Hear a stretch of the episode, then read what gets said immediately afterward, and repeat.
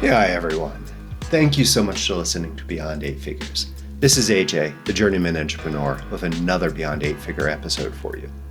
On the show, we talk with top entrepreneurs about the realities of building an eight figure business, what success really means to them, and hear from them about some of their winning strategies and tactics. Tune in to each episode to learn how to grow your business beyond 10 million and, more importantly, create your own personal legacy.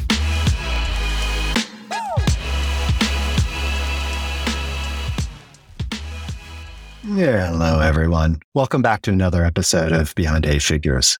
Before we get into this really cool episode that's kind of close to my heart here, please go check out beyond8figures.com. Go check out some of the past episodes and sign up for our newsletter. We have some really cool things coming up, and it would be great if you're the first person to know about it. So please go subscribe. Today, we're talking to Ray Kimball, who's the founder and CEO of the Kuma Company and the Kuma Foundation which is kind of the sister not for profit to um, Kuma's is really cool global privacy security and identity consulting company, which is a really hot space. And they work with amazing companies around the globe and they're growing like crazy, really killing it. Part of the way I know this is he's married to my cousin. So I've known Ray for a very long time and he is an amazing guy, but I've known him as this just this really cool, fun guy who was doing some really cool consulting back in the day. And then I heard he had started a company and we kind of, you know, when my family moved to Spain for about five years, eh, you know, kept in touch lightly, but I wasn't really following what was going on. Then I dove a little bit deeper into what Kuma is doing. And I was fascinated just how interesting the work they were doing. And their clientele is amazing getting Ray on the show is really cool because here they are, and we don't really get into where they are in their growth, but they are about a mid seven figure plus company, you know, in that lovely sort of area where things get incredibly complex, but you really don't have as much money as you want, even though you are making good money to really handle all of your operational overhead. And the way Ray is working on this by really focusing on sort of the growth of his management team and support on that and talks about that is really pretty cool because it is such a way to help scale your capabilities when you may not have the cash flow to kind of cover everything. So he kind of goes into that. That is really interesting and worth thinking about if you're approaching or in that space. Also, what I found really cool is I've known about his not for profit pretty much because they're always doing these road races and fundraisers and really stuff. So it's like, oh, what are you doing and all this? But the importance in talking about how it relates to his own entrepreneurial efforts, also his not for profit efforts, and looking at how he's building that process and the team there and the value he gets out of that and the value he's trying to generate in that in the Kuma Foundation for these underserved markets and bring technology and technology understanding to this market is great. Lastly, he's going to talk about sort of his tactical structure of how he reviews and plans for his day. Now, reviewing your day and planning for your next day is sort of foundational work on how you're supposed to do all, almost every productivity system out there. And we've had some guests who discuss their very, very complex structure of doing this. And we've had many other people who say they sort of wing it. Ray really goes and just kind of talks about the effort he puts in, what he focuses on, and how he uses it to align with his longer term goals. So it's really pretty cool because it's a little bit of a Goldilocks system. It's not too much of a complex system and it's not too loose. And so often in entrepreneurship, we get so crazy that we either don't do everything or we sort of latch on to these overtly complex systems that people promise will do everything in the world. But in reality, they overload. So Ray is approaching this in a Goldilocks like thing. So I'm very excited for you guys to listen to this interview because Ray Kimball is doing some amazing work and he's just an incredible, great guy who happens to be married to my cousin. So let's go talk with Ray. Hey, Ray. thank you so much for coming on the show. This is very, very cool to have you here today. How are you? Doing wonderful, Pedro. Thanks for having me on. It's great. This is really cool. I mean, as I was kind of just telling the audience a second ago, I've known you for a while because one, uh, you're married to my cousin. So, you know, related, but it's been cool watching the growth of your company, especially since a lot of it happened after I moved to Spain.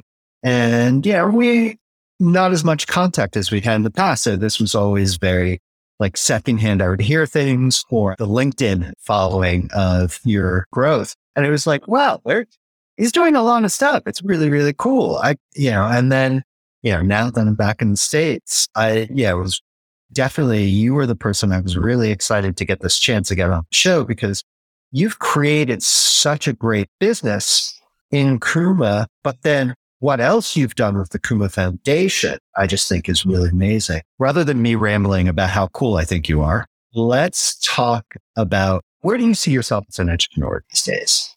Yeah, yeah, it's a great question. First of all, I appreciate what you just said. I don't know that I'm, I'm deserving of all that, but I, I definitely appreciate it. And uh, thank you for the invite and welcome back to the States. Uh, so, uh, where I see myself as an entrepreneur, you know, I think a lot of my background has positioned me to how I think of leadership and how I think of entrepreneurship now. You know, and so when I, I've been doing a lot of kind of introspective, you know, thinking about this. And, you know, I am interested and will be getting involved with continuing to build Kuma. So the culture we've built in Kuma is extremely unique and it's very unique in terms of what's happening today in the work environment. Think about, you know, what's happened over the past 50 plus years of how a business operates. You do the in-person meetings. You have an office space. You are driving to the office. Information is usually siloed. And so you have this, you know, you had that environment and then it was really, unfortunately, because of the pandemic, really just threw things in a loop. And, but what hasn't changed so the environment has completely changed. So now you have, you know, technology and distributed workforce and the ability to tap into data, you know, in real time. And you don't need certain things that you thought you did before. And yet the operating models of a lot of these companies, you know, that we look at and that we look to either do business with or I'm looking at for other reasons hasn't changed. You know, and so that operating model has stayed the same, even though the environment's completely different. So, you know, I'm very, that, that's really kind of when I think of myself as an entrepreneur, I'm always looking for companies and people that are just strong leaders and are able to adapt and be resilient in any kind of market. And, and I think you're starting, you're starting to see, you know, that light shine on those strong leaders now because of, you know, what's going on and how quickly things are changing. I, yeah, I was reading one of the things you'd written about also seed of the leaders, you know, and leadership and entrepreneurship, obviously overlap greatly, but you were talking kind of about growth capabilities of an organization really depend a lot on the speed of the leaders. You know, I, there's the saying, speed of the leader, speed of the team. And I think, you know, with data now and with the ability to have information, you know, at, at your fingertips, you, you, can also make decision and informed decisions much, much quicker than you could before. And that's what I think a lot of, you know, companies are and somewhat struggling with a little bit is how do you create a culture around empowering you know individuals to take advantage of that data and I think there was an article in uh, Harvard Business Review, not maybe a year ago, and it talked about the role of the middle manager. And so it's a very different role. What it used to do was almost like a, it took a router role where you were routing information, doing status meetings, you were flyby, you know, management was important at that time because everything was siloed. But now that's not the case. So, you know, now things move faster and decisions are made quicker. And, you know, this role of a middle manager is kind of slowing things down. And so you have organizations and leadership, level leadership that is able to really empower those managers, you know, and make them, you know, actually work with their employees to see the vision and, and to see where they need to go and to help them be the best that they can be to create the best results for the company it's a different skill set. You know, you're, you're, turning in from, you're kind of a router to a leader. And it's really interesting. But I think the companies that are tapping into that well are the successful ones. I mean, you're seeing it. You don't get the slow response, you know, the, oh, yeah, this is how we used to do things. Um, you know, it's different with the companies that are, you know, truly embrace this and have that strong level of leadership within their company.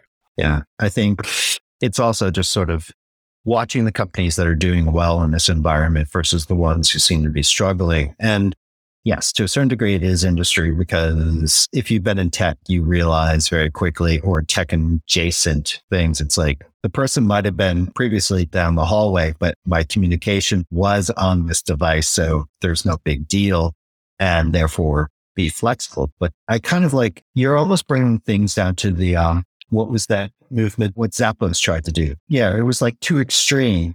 They went too far. Yeah finding that Goldilocks seems to be, know, the empowerment, like the mentoring that you're talking about, bringing that. How do you work on your capability of being able to do that? You know, to be able to empower your team to define mission. How do you do that? And that's where the rubber meets the road, right? You know, Zappos did that and they were kind of cutting edge at the time, I, you know, but it was not, I don't think the environment was ready for it, you know, but now the environment is ripe you know, for some of these new operating models. And you're getting the friction still, you know, at large kind of overly bureaucratic, you know, types of organizations, whether it's large or small. So, you know, I, I think we actually have things that we've tested within Kuma for the last eight years that I believe strongly that they have to all be in play to really create this empowering culture within a company. We talked about the idea of leadership, but the opportunities companies have right now around hiring just and then and I can talk on that a little bit more, but and then the operations themselves. You know, you had companies that have policies and procedures in place that were built for 50 years ago. That's not today, you know. So, um, so making some real significant changes, and we read about in the news all the time around um, some of the how companies are operating, and then just trust. I think uh, uh, really cool stuff happening, you know, around how do you define trust. And so those are some of the things that really kind of drive me. Uh, that I spent a lot of time kind of testing and cultivating within Kuma to see if these things work. And eventually they made their way to the foundation. And one of those topics around hiring, for example, and I just saw an article today, uh, I read a lot around the benefits the hiring environment now, you no longer have to worry about you know, geographic location. So, you know, you don't, in the past, you were, you know, your talent pool was pretty narrow.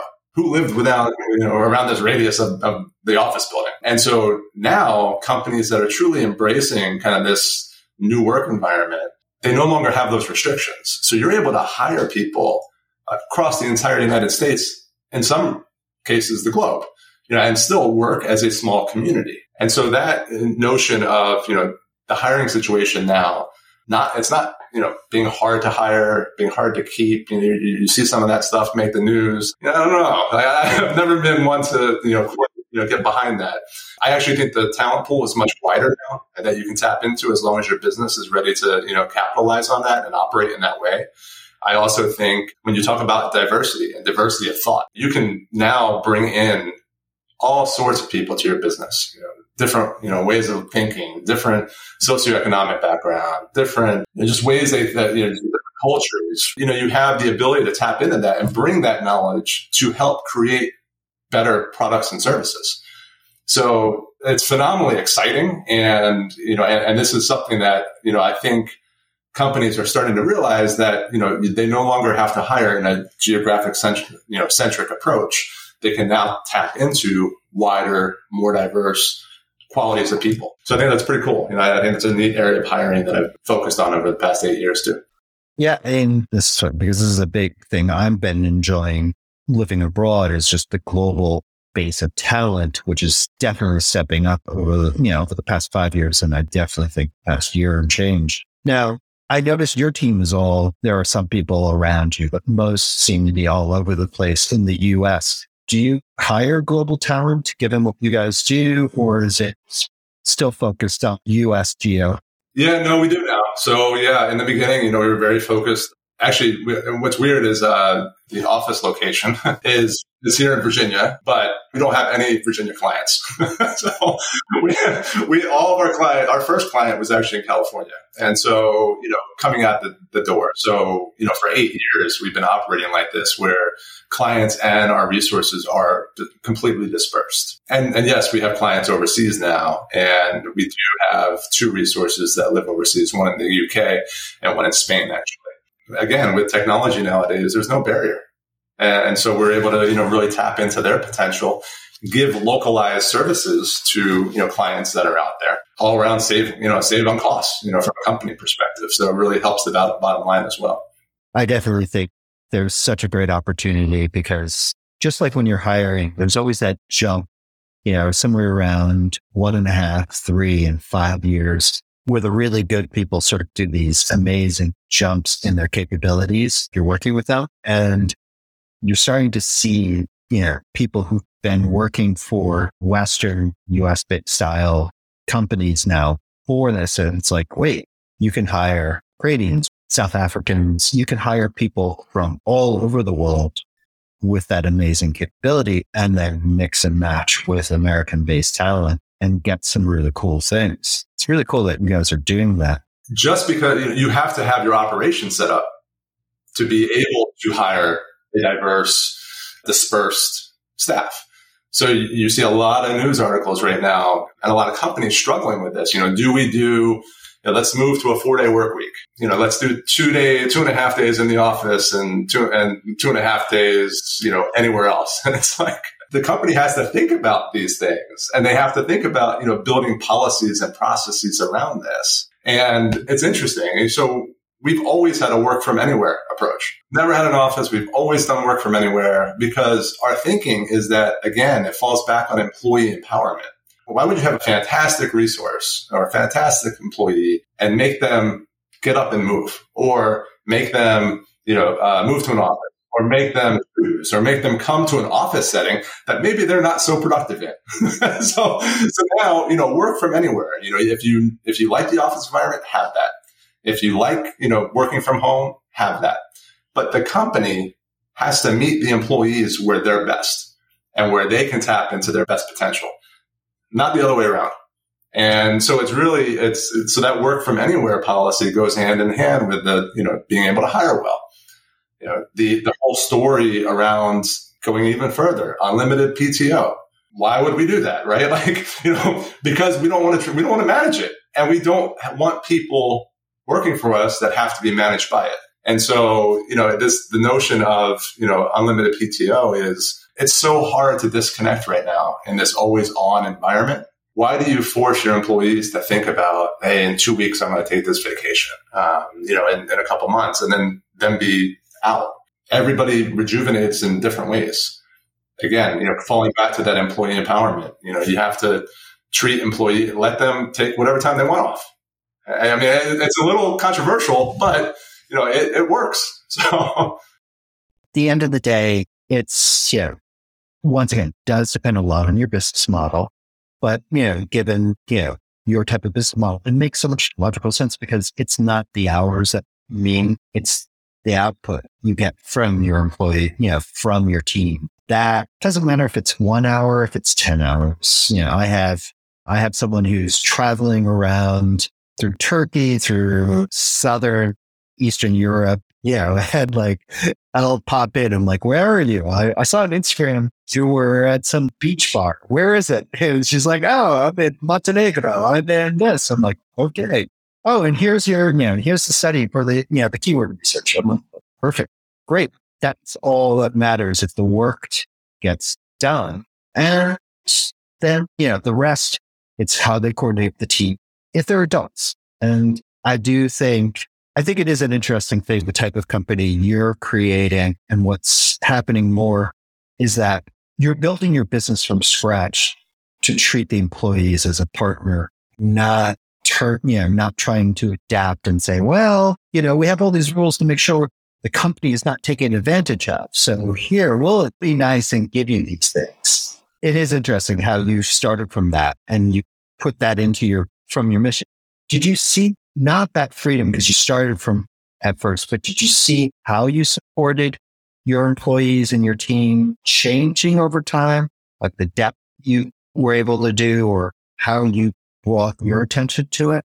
Yeah, hundred percent. You know, as we grew, you know, a, a, lot of folks will say, "Hey, you know, that works for a really small company." No, you know, it, it works for large companies. It works for medium-sized companies. Um, as we grew, we also saw, you know, we started as a very small shop. Now, you know, much larger.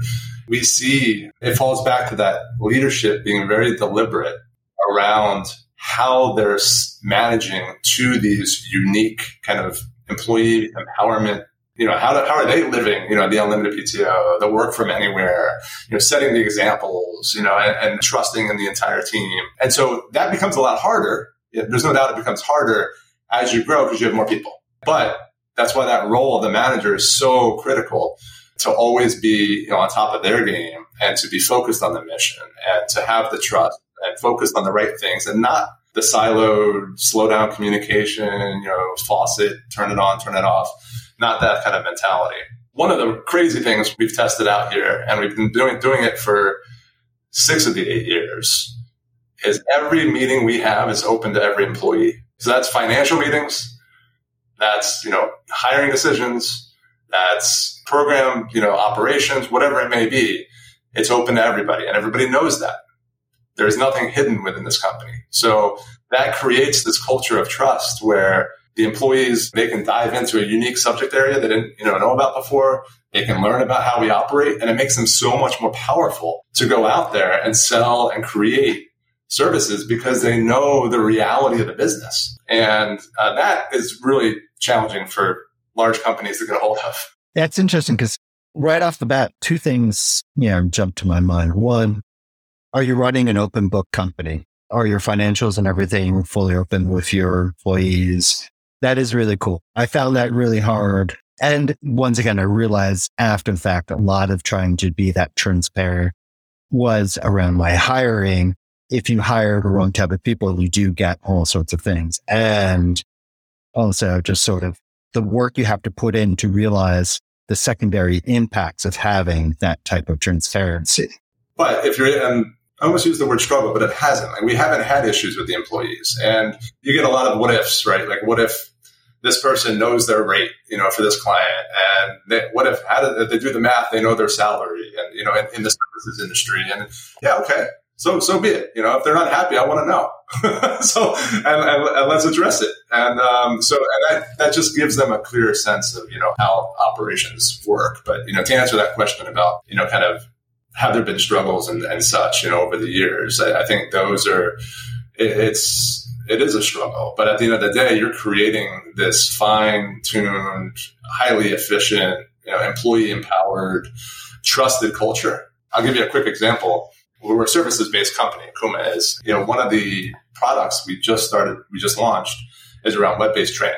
So we actually were outsourcing it, you know, to a cybersecurity company. We're outsourcing it to um, pretty large training company, nationally recognized. Uh, they do great work. But at the end of the day, you know, our clients just wanted a couple modules here and there. They wanted maybe a little bit better quality. You know, they didn't need the whole library. Uh, we had an employee, and not the most senior employee, say, "Hey, you know, um, I'm helping these county governments create privacy programs and training. I can create Kumas." And, was, and, so I kind of paused and I said, huh, okay, you know, you're, you're going to create five, you know, web-based training modules yourself. Design it, storyboard it, develop it, you know, uh, load it, narrator, blah blah blah. You know, getting all, getting everything you know together, testing it. Sure enough, she did quality stuff. And I thought back to the journey that employee would have had with a different company and where the companies I kind of grew up in, and I would have maybe been laughed at and it would have been the end of the story. Or, you know, it may have, you know, gone through multiple hours long meetings on justification. You know, uh, oh, this team over here actually does that work. Or, you know, and all of a sudden it's not mine. And then, you know, let's say it does become successful. God, that kind of stunk. That was my idea. you know, and, and so we took an opposite approach. We told this person immediately, we said, you know what? We see all the business value. you know, to having this as our own service offering and not outsourcing it anymore. Uh, many, many reasons why that was important. We trusted this employee and we said, go for it. And we're going to put the company behind you and make it a priority. And it took her 12 to 13 months to create all these modules. And she did. It's so powerful and it's such a great story because of what it could have been. So building this kind of culture, it taps into the innovative and the creativeness of these employees because they're emboldened they're working on their own time. They're able to, you know, take advantage of, you know, rejuvenating mind and body. And it's really cool stuff. I agree. And I think it is so cool that's happening.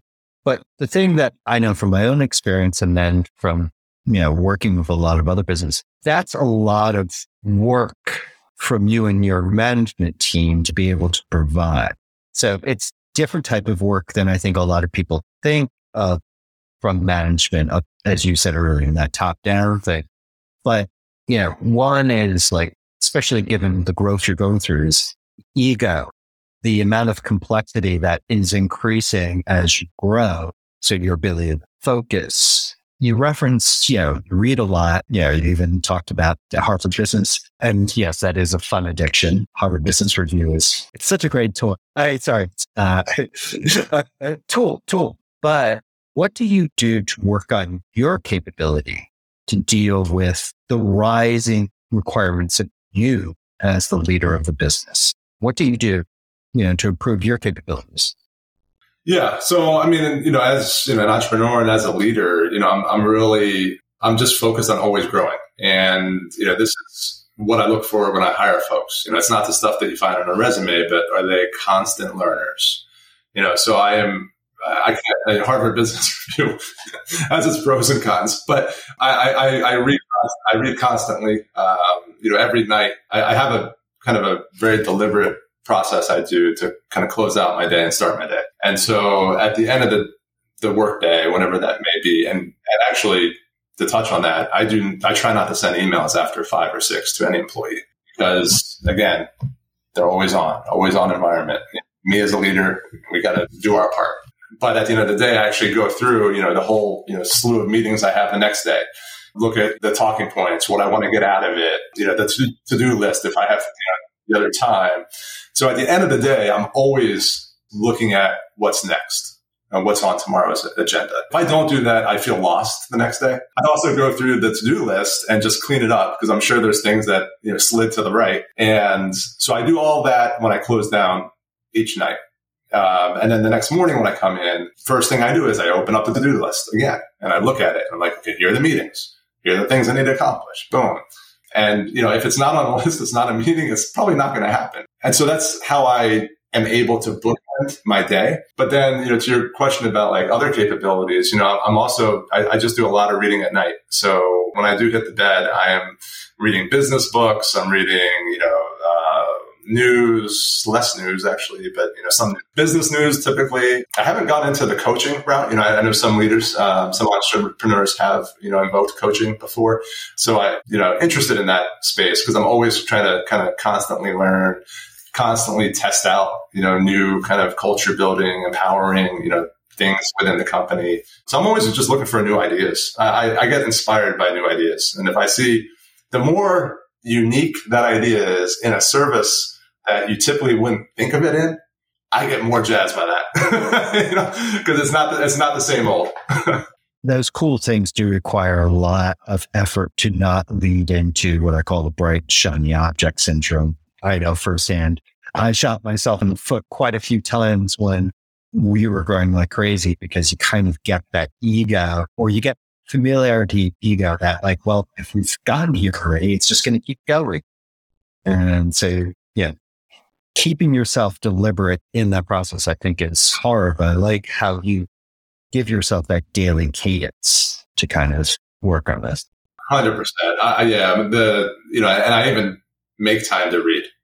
You know, I, I make time to you know connect. Um, you know, very very structured on how my day runs. People look at the company and, and you know, and, and, to your point, you talked about, you know, can it be challenging for management and leaders? 100%. And, that's the whole point, right? Like I, my, what I find is a lot of organizations have management layers or two that you kind of are wondering what's going on. if I'm just being, you know, real. You know, and so by removing all of that noise and creating this flat, empowering culture, your managers absolutely have to be on their game. And because that's that's now what runs the business. It's not necessarily you know the juniors um, figuring it out. So it is tough. It is tough, but I think there's a better feeling. I know in trying to be deliberate, I've seen and then talking with entrepreneurs, you know, who have that kind of cadence like you. There is that kind of like, well, yes, it isn't perfect, and there is more stress in this way, but there's less stress. You know, as I used to say, it's like the best thing about having a business is it's not easier. Matter of fact, it's more complex and there's more things to worry about, but you're less worried about some of the core things of survival. you know, you're like, you're past that. You're worried about more personalized esoteric concepts versus the daily struggle of survival. Actually, when you talk about your, you know, bringing in, looking at the company and you have your daily cadence, you know, evening and nights, how do you look to kind of combine it with alignment towards your mission? Or, you know, depending on your structure, you use OKRs, BHAG. I love how there's like, we can literally talk for 5,000 hours about the different types of goal setting structures. But at the end of the day, they're all the same, just different words. How do you look to take your daily cadence and then make sure that every once in a while you're realigning towards your core mission? My short answer and kind of off the cuff answer was going to be, you know, everything I do kind of relates to the company. You know, so anything I'm reading about, I bring back to the company. You know, everything I, you know, may learn, you know, I bring back to the company. You know, and so the company in a way is just naturally kind of, it leads in that way. So I do bring, I, you know, but I'm, I'm dealing, we, we have platforms here where we share information, you know, and, and we're able to, you know, share lessons learned, best practices, unique things, you know, we've seen in the market we do all that as a leadership team. We actually, and you know, like like I said earlier, it's actually open to everybody, so everybody can see that stuff. And what's cool about that is, you know, you have maybe folks that might not typically make that senior level kind of management discussion say, huh, that's interesting. I didn't think about that. You know, what do, what do you think about this? And all of a sudden, you know, this spark of innovation happens within the entire company and, and you have a new kind of direction you're going. So, it, so we, we, we typically just focus on sharing everything we learn, you know, as as a company with the entire company. And, you know, we haven't really touched on the foundation. A lot of it as an entrepreneur, you know, I, uh, the company's been running successfully for you know, almost eight years. And you talked about this kind of the management and leadership, you know, focus that a company like this needs to have. And that, that's correct. But over those eight years, you know, my day to day has changed. You know, I, I, am not doing what I did five years ago. I'm not doing what I did two years ago. We've now have a, a management structure in place that is able to lead and, you know, less of my time is focused on that. So it's more focused on, you know, what's next. But what I've also seen is that, you know, it really energizes me to, to give back and, and it energizes the whole company. You know, that, that might be one of those other qualities that, you know, when we hire folks, uh, we talk about. But, you know, we started the Kuma Foundation, which is a nonprofit and it's focused on providing STEAM education or STEM education to kids that might not normally get it. And so, you know, this, this idea of empowerment, employee empowerment actually plays out in the foundation too, because, you know, unfortunately, the typical kind of career path to get into a high tech or STEM job is the four year degree program. It's six year degree program. It's that's not meant for everybody. And uh, not only that, but there's a, a lot of people that don't have a social network that can easily show them the direction or this is what a job looks like.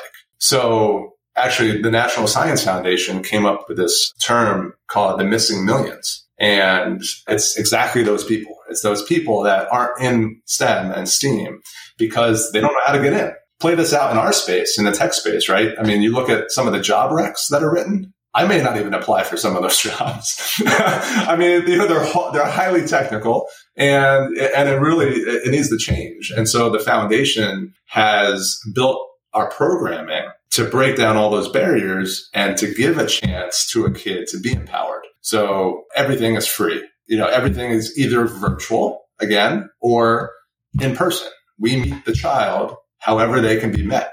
To dual working families, you know, or single, you know, led families, it's very different on how, how you need to hit a, reach a kid. So, you know, so the, so we built our programs to be flexible in that nature, to meet the kid wherever they are, spark an interest, and then carry them forward, whatever path they may want to get into, hopefully leading to, you know, more jobs in the tech space. You know, we have a million jobs right now just sitting there vacant in the United States. It's a huge problem. That's kind of uh, why the foundation kind of came to be as well. It's again, this notion of how do you build a business? How do you build a culture? Whether it's the LLC, cybersecurity services, or nonprofit, that's all about empowering and coming up with new ways to you know tackle the mission. I'm glad you brought up the foundation and what it's doing because I really I wanted to talk to you about how you were defining success because I know like what I've done in the past when my businesses have gotten larger and I talk with others. I like how you've taken it to this extra step. Most of us, if we will donate, we will volunteer.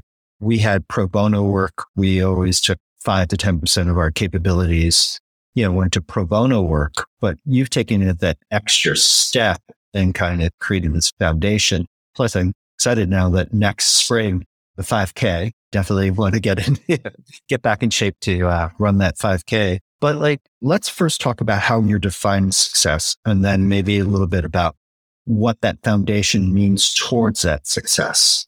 Yeah, that's a challenging question. Um, you know, I think for me, success it's kind of leaving a legacy, right? Like leaving and making an impact. And that's why I'm passionate about kind of this, the new way of, you know, culture building within the new work environment. Cause I think that can leave an impact on many, many businesses, not just Kuma and create this kind of empowering, you know, environment where employees are, they're doing things they never thought they could have before. I get excited about that. So I, I think success would be, you know, making sure that this culture, you know, for me, doesn't just stay at Kuma but you know can be consumed elsewhere. I think also making an impact on people's lives in the tech space.